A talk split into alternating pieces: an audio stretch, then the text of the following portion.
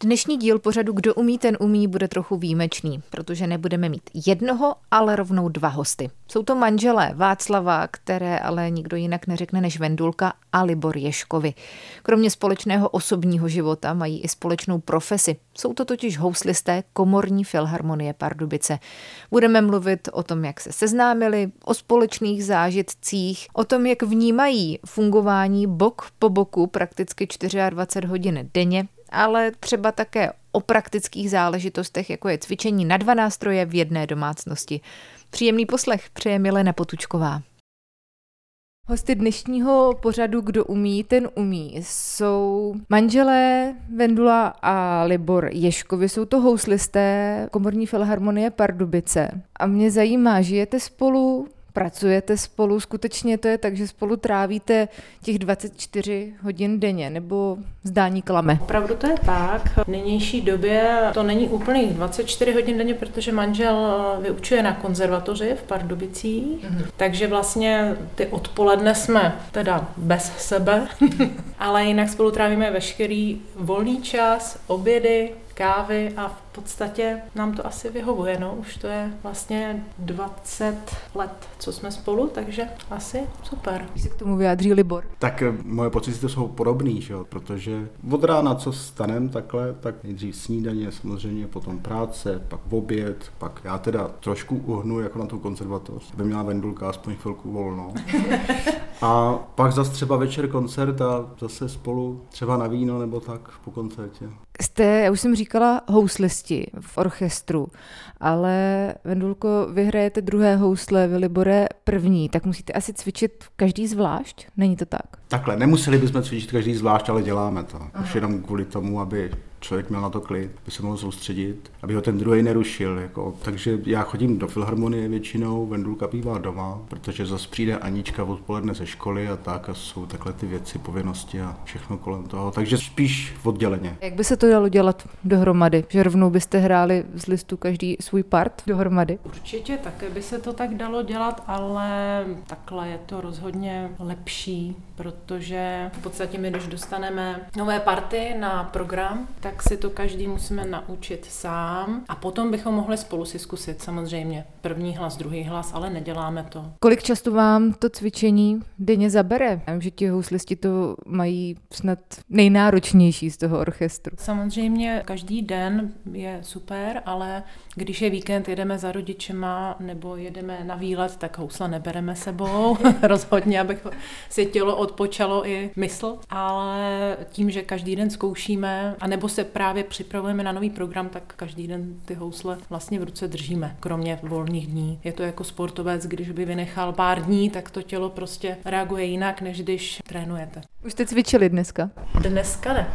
Dneska jsme necvičili ještě, budeme, až eh, dokončíme rozhovor, tak než pojedeme za Liborovou maminkou na Moravu, tak budeme cvičit.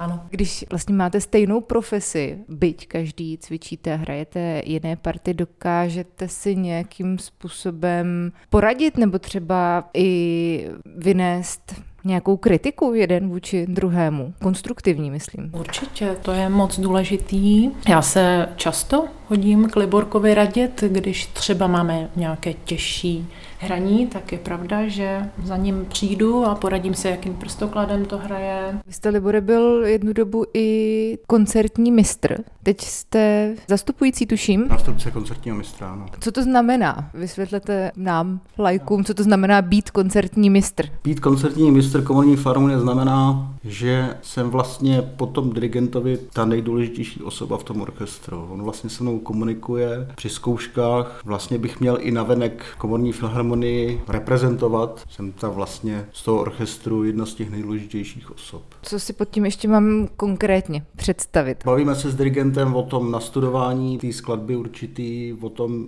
jak by to mělo být. Upravujeme smyky, respektive já píšu smyky, když přijde nový materiál. Ten se potom rozesílá vedoucím skupin. Ti si to píšou podle vlastně mě, podle primu. My jsme tahli podobně, aby to znělo tak, jak to má znít. Takže je to hodně práce navíc. To asi ano, ale ono to k tomu patří. No. Zástupce koncertního mistra vlastně v době nepřítomnosti koncertního mistra nahrazuje tu pozici. Teď máme Marketku Čepickou na první židli, vrátila se po mateřský dovolený. My se střídáme tak jako různě, pak si to děláme tak, aby si každý trošku mohl odpočnout. A samozřejmě v okamžiku, když ona tam není, tak já ji musím zastoupit, protože vlastně nikdo jiný nemá pověření nebo nemá smlouvu na tohleto místo.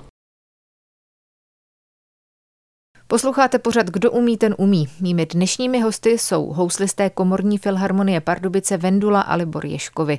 Už jsme mluvili o tom, že Libor je zástupce koncertního mistra a z této pozice zavzpomínal i na zážitek, kdy na zájezdu v Itálii nedorazil na koncert dirigent tak musel tuto funkci převzít Libor. To bylo v Milánu, to bylo v Itálii. Tam jsem musel dirigovat od té první židle, protože jsem zrovna byl jako koncertní mistr a musel jsem dirigovat celý koncert. Původně to bylo plánovaný s dirigentem, ale onemocněl nebo nebyl přítomen, tak jsme to museli naskoušet, respektive já jsem to musel naskoušet s tím orchestrem a pak vlastně províst ten orchestr tím koncertem, tak jako kdyby tam stál dirigent, tak to se stalo párkrát. Abych si to představila, tak vy hrajete ty první housle a zároveň dirigujete nebo první housle přenecháte skupině? Ne, hraju ty první housle a samozřejmě přitom ještě musíte stihnout dirigovat. Bylo to takhle dřív, jako kdysi dávno bývalo, jo. než vlastně vznikla ta profese těch dirigentů jako takových, kteří opravdu jenom dirigují ale v dřívější době, kdysi dávno, vlastně obsluhoval ten orchestr ten první hráč od té první židle. Do jisté míry se to dá. Skladby, některé, které jsou už složitý jako na změny taktu a tak už jsou komplikovanější, to už asi by člověk musel jako studovat víc, ale to, co se tenkrát hrálo v tom Miláně, tak to se dalo. Je pravda, promiň, že vždycky ty začátky si vstal, ukázal no. tempo a pak si sedl a hrál. Takže ten orchestr se řídí podle tahu smyčce nebo podle čeho? Dělá, jak ten koncertní mistr se hýbe a v tu chvíli jsme byli všichni napojeni na Libora, protože jsme měli oči jenom pro něj všichni. Máte nějaké svoje metrum, jednak se to naskouší a už cítíte podobně, takže vlastně jeden hráč od druhého přejímá vlastně to tempo a potom tam je ten koncertní mistr, který vlastně, když by něco prokluzovalo, nebo jak to mám říct, tak se hýbne, kývne. Je to prostě takový souznění. Konce skladeb tak vlastně ukáže, kdy to skončí, tak si myslím vstal, viď? Přivstal trošku, aby ukázal, vlastně zavřel ten orchestr takzvaně, abychom skončili všichni stejně, takže přestal hrát nebo vstal od toho pultu a tenkrát v tom Miláně to takhle bylo, no. Bylo to velmi zajímavé. Tam bylo hodně lidí, vy, tenkrát. To musela být ta typová frekvence taky vysoko asi. I moje, i moje. tak byla to taková první zkouška, eh, i co se týká té tý první židle, protože v té době eh, byl jsem tam krátce a do toho ještě to dirigování a všechno, tak jak to bylo takový, jsem si říkal, no tak ale ty skladby nakonec všichni známe, že jo, tak co se může stát, no, co s tím nakonec uděláte. Co jiného no, no, ti zbývalo, no, že přesně, prostě tak, ten koncert musel zaznít. Ten koncert takže... byl a já jsem do toho měl zodpovědnost, no tak to prostě musíte udělat nějakým Jak to způsobem, přišlo, no. tak to bylo, ale musím eh, říct, že jsi byl velice klidný, já jsem byla asi víc nervóznější vnitřně, ale když jsme spolu byli na hotelu na pokoji, tak teda jeho klid obdivuju. On spíš v tu chvíli přestává mluvit, mm. přemýšlí si, moc není komunikativní a je v takovém tom módu soustředění před koncertem, takže úžasný tenkrát to bylo. Musím říct, že kolegové byli taky úžasní, že strašně Libora podpořili a hráli krásně jak jeden, takže krásný koncert. Nakonec. Nakonec úplně báječný, prostě emoce, to bylo skvělý. Tak abyste pak už nechtěli jezdit bez dirigenta pořád. Říkali jsme si to v šatně, tak teď už jenom bez dirigenta. Ať už s Liborkem nebo s Marketkou Čepickou, tak ano. Houslisté Vendula a Libor Ješkovi jsou hosty dnešního pořadu Kdo umí, ten umí. Když se vrátíme k vašim začátkům, kde vy jste se poznali? Až tady v Pardubicích nebo někde ve škole, na konzervatoři? My jsme se poznali až tady v práci, protože já jsem z Moravy, já jsem byl nejdřív v Kroměříži na konzervatoři a pak jsem studoval v Ostravě na vysoké škole. No pak byl vypsaný konkurs tady na zástupce koncertního mistra a vlastně jsem nastoupil v roce 99. Od té doby tady hraju a pak jsme se nějak Vendulkou kamarádili. Hmm, taková parta jsme No. byli dobrá, asi tři roky, víc jsme Mhm. byli takový Protože velký byl- kámoši, víc bylo- lidí bylo- z Filharmonie, ano, no a bylo více lidí postupně... v tom věku našem, Mm. takže jsme tak jako se víc jako povídali a združovali jsme se, jak bych to řekl. Jezdívalo se taky častěji na zájezdy, takže ono to taky stmelí ten organismus toho orchestru do sebe jako víc, než když chodíte jenom na ty zkoušky. Takže jsme byli si jako blízký, pak to přeskočilo ta jiskra, Hmm. nám to vydrželo. Jak jste se dostali oba k houslím? Bylo to tak, že první třída a nejmenší housličky, protože maminka a tatínek si přáli, nebo to byla vaše vůle, vaše přání dětské? Já jsem začala v pěti letech na housličky. Naše rodina byla hudební, dědeček hrál na housle, takže to byl jeho sen taky, abych hrála na housličky, táta můj taky. Hrál na housle, potom vyučoval ke své jiné práci, vyučoval na Lidové škole umění tenkrát, hoboj, dechové nástroje, všechny vlastně, flétny příčné a můj strýc je klavírista, takže vlastně v té rodině ty hudební základy byly, tak jsem asi tak přirozeně začala. Je pravda, že jsem radši hrála na klavír celou základní školu, že jsem na ty housle cvičila, ale tak jako mě trošku musel ten dědeček právě vždycky se ptal, ven do cvičila, tak mě tak trošku do toho jako strkal. A na klavír, tam jsem si sedla sama a hrála. No ale postupem času vlastně, když jsem přišla do Filharmonie, musím říct, že mě to začalo bavit úplně nejvíc ještě možná víc než na té konzervatoři. Možná ta svoboda toho, že už si děláte svoji profesi sám. Vlastně čím díl to dělám, tím víc mě to baví, takhle to řeknu. Jo, nebylo to úplně, že bych jako dítě, je tatínku, maminko, já bych ráda hrála na housličky, to teda opravdu ne, a si to tak vyplynulo prostě, že každý z naší rodiny na něco hrál. Proč tam nezvítězil ten klavír? No, já jsem nechodila nikam, byl to spíš koníček, jo, mně se to líbilo, ale profesně klavír je taky hodně těžký, takže myslím, že jsem nebyla tak talentovaná, abych zvládla dva nástroje, prostě jsem zůstala u houslí. Co vy, Libore? Máte taky nějaké hudební předpoklady genetické? Já jsem to měl asi jednodušší, protože naši oba hráli na housle. A táta hrál ve Zlínské filharmonii a maminka učila na Lidové škole umění v Olešově. A jak to tak bývá u chlapců v těch 15 letech, když se podávají přihlášky na střední školu, tak prostě oni nám řekli, ale dať ti to, tak tam půjdeš a uvidíme, co bude dál. A oni ani netušili tenkrát, říkali, no tak dobrý, tak udělá tu střední školu a půjde někam hrát do toho orchestru. A já jsem potom ještě na tu vysokou školu strašně jsem chtěl a měl jsem tu příležitost v Ostravě na univerzitě vlastně studovat u vynikajícího profesora Zdeňka Golit. Vlastně tak, jak hraju, spoustu věcí, co používám, nebo jak, jak vlastně k tomu přistupuji, jak, jak chápu hudbu, tak to mě naučil vlastně on. Řekli byste dneska, že být profesionálním muzikantem byla od začátku vaše volba, nebo tam třeba hráli aspoň v nějakém čase vliv ti rodiče? Já myslím, že to byla asi určitě moje volba, určitě.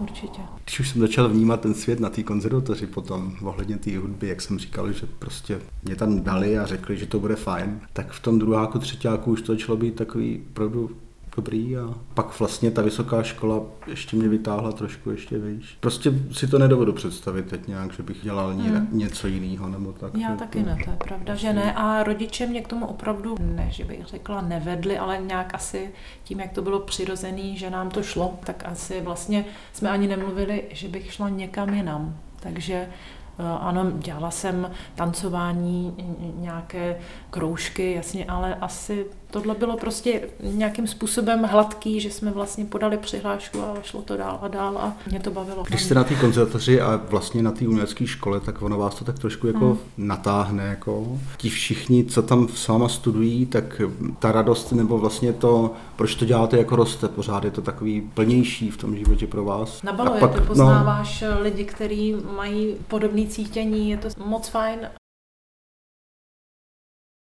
Hosty dnešního pořadu Kdo umí, ten umí jsou manželé Vendula a Libor Ješkovi, kteří hrají společně v komorní filharmonii Pardubice. Vím, že vy máte dceru, taky velmi talentovanou, byť ne houslistku. Na co hraje? Na příčnou flétnu. A bude z ní taky profesionální muzikantka. To se uvidí, je to otevřené, ale zatím je pravda, že od malička chodila s náma, protože my máme prarodiče oba jinde, takže vlastně jsme neměli hlídání tím, že jsme měli stejný režim úplně, že jsme odcházeli na koncerty stejně, tak let kdy chodila s námi, seděla v sále, už jako pětiletá si sedla na koncert, aby nebyla s chůvou doma sama, tak byla taková treperenda, věď, hmm. to zajímalo.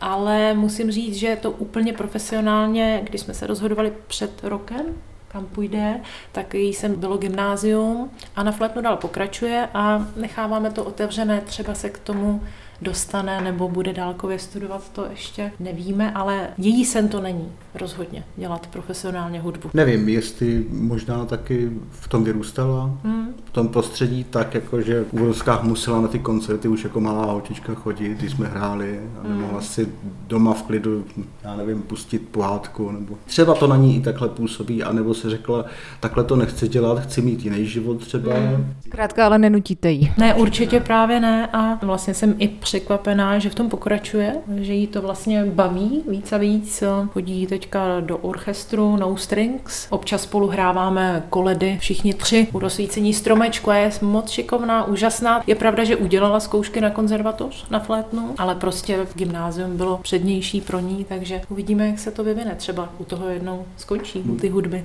nevíme. A jak se stalo na začátku, že dva houslisti mají flétnistku? My jsme teda na housle ani ne, nechtěli, ale už vím, když jí byly tři roky, tak jsme jí dali do ruky malý housličky, jsme měli pučený, to byly Vánoce a říkala jsem, tak vyfotíme Aničku u vánočního stromečku s housličkama, taková jako první fotečka s nástrojkem a ona to tak vzala do té ručičky, teď to tak jako nasadila a říká, mm, na, máme, to je těžký a prostě vlastně od té doby bylo vidět, neměla k tomu absolutně vztah, že by třeba jo, brnkala si, že si to třeba můžu si to půjčit, ale vlastně ta flétna, ona má super dýchání, dobrý dech na tu flétnu, což je potřeba na příčnou flétnu mít dobrý plíce, aby to udýchali, že ta spotřebuje hodně vzduchu. No prostě přinesla domů příčnou flétnu už to bylo. Kolika tedy máte doma housle? nevím. U tak rodičů mám. U rodičů nějaký, tady doma, nevím, tak já mám dvoje, Vendulka má asi taky dvoje. Jedny máme půjčený z práce ještě, protože tam jsou nějaký nástroje takhle, co se můžou jako mm, používat. Takže docela jich tady najdete. No. Podle čeho si vybíráte, které zrovna dneska vám padnou do ruky? Tak to ne. Tak to my hrajeme pořád na ten stejný nástroj. Na ten, co nám nejlíp padl do ruky, tak na ten hrajeme pořád a jenom v případě třeba opravy nebo něčeho takového používáme ten rezervní. Stále posloucháte pořad Kdo umí, ten umí. I přesto, že Vendula a Libor Ješkovi mají stejnou profesi, jsou houslisté, každý cvičí něco trochu jiného. Vendulko, je skutečně jednodušší, tak jak by se mohlo zdát, hrát druhé housle? Myslím, že ano. Je to jednodušší určitě k pozici koncertního mistra. Si myslím, že je to nesrovnatelně jednodušší jako tuty hráč druhých houslí, ale každý v tom orchestru má svoje místo, svoji úlohu a vlastně bychom neměli nějakým způsobem vynikat z té skupiny, aby to tvořilo kompaktní zvuk, aby to tvořilo jeden tým, tak je to moc důležitý napojit se na první hráče, poté na Lenku Uhlíkovou, která vlastně je vedoucí naší skupiny, takže my zase kopírujeme potom i ji, ale rozhodně je to jednodušší lepší v druhý houslí nežli part koncertního mistra, který tam má opravdu těžká sola a je to celé na něm, takže v podstatě by neměl udělat chybu nikdy. Skutečně koncertní mistr nikdy neudělá chybu. Koncertní mistr je pořád jenom člověk a jako neměl by samozřejmě udělat chybu. A je pravda, že kdyby dirigent udělal drobnou chybu, tak by ten koncertní mistr tu chybu neměl opakovat a vyvést ten orchestr vlastně jako z té chyby toho dirigenta tak bych to spíš řekl. Vzpomenete si na nějakou chybu nebo něco, co se úplně nepovedlo někdy v posledních letech? Co se nepovedlo? Ta práce na těch zkouškách je dost vypjatá. To je jedna věc, třeba je i dlouhodobě ten tlak na ty lidi na těch vedoucích místech, těch skupin a oni spolu samozřejmě komunikují během té zkoušky a při těch emotivních, protože muzikanti jsou hodně emotivní lidé, tak se může stát samozřejmě, že jsou jistý poznámky nebo tón v hlase, nebo jak bych to řekl, což bych řekl, že by se to třeba nemuselo povíst takhle, jak jsme se o tom bavili, jako že se to nepovedlo třeba někdy, nebo reakce nějaká byla třeba ostřejší, než by mohla být. To je taková neveřejná záležitost, ale.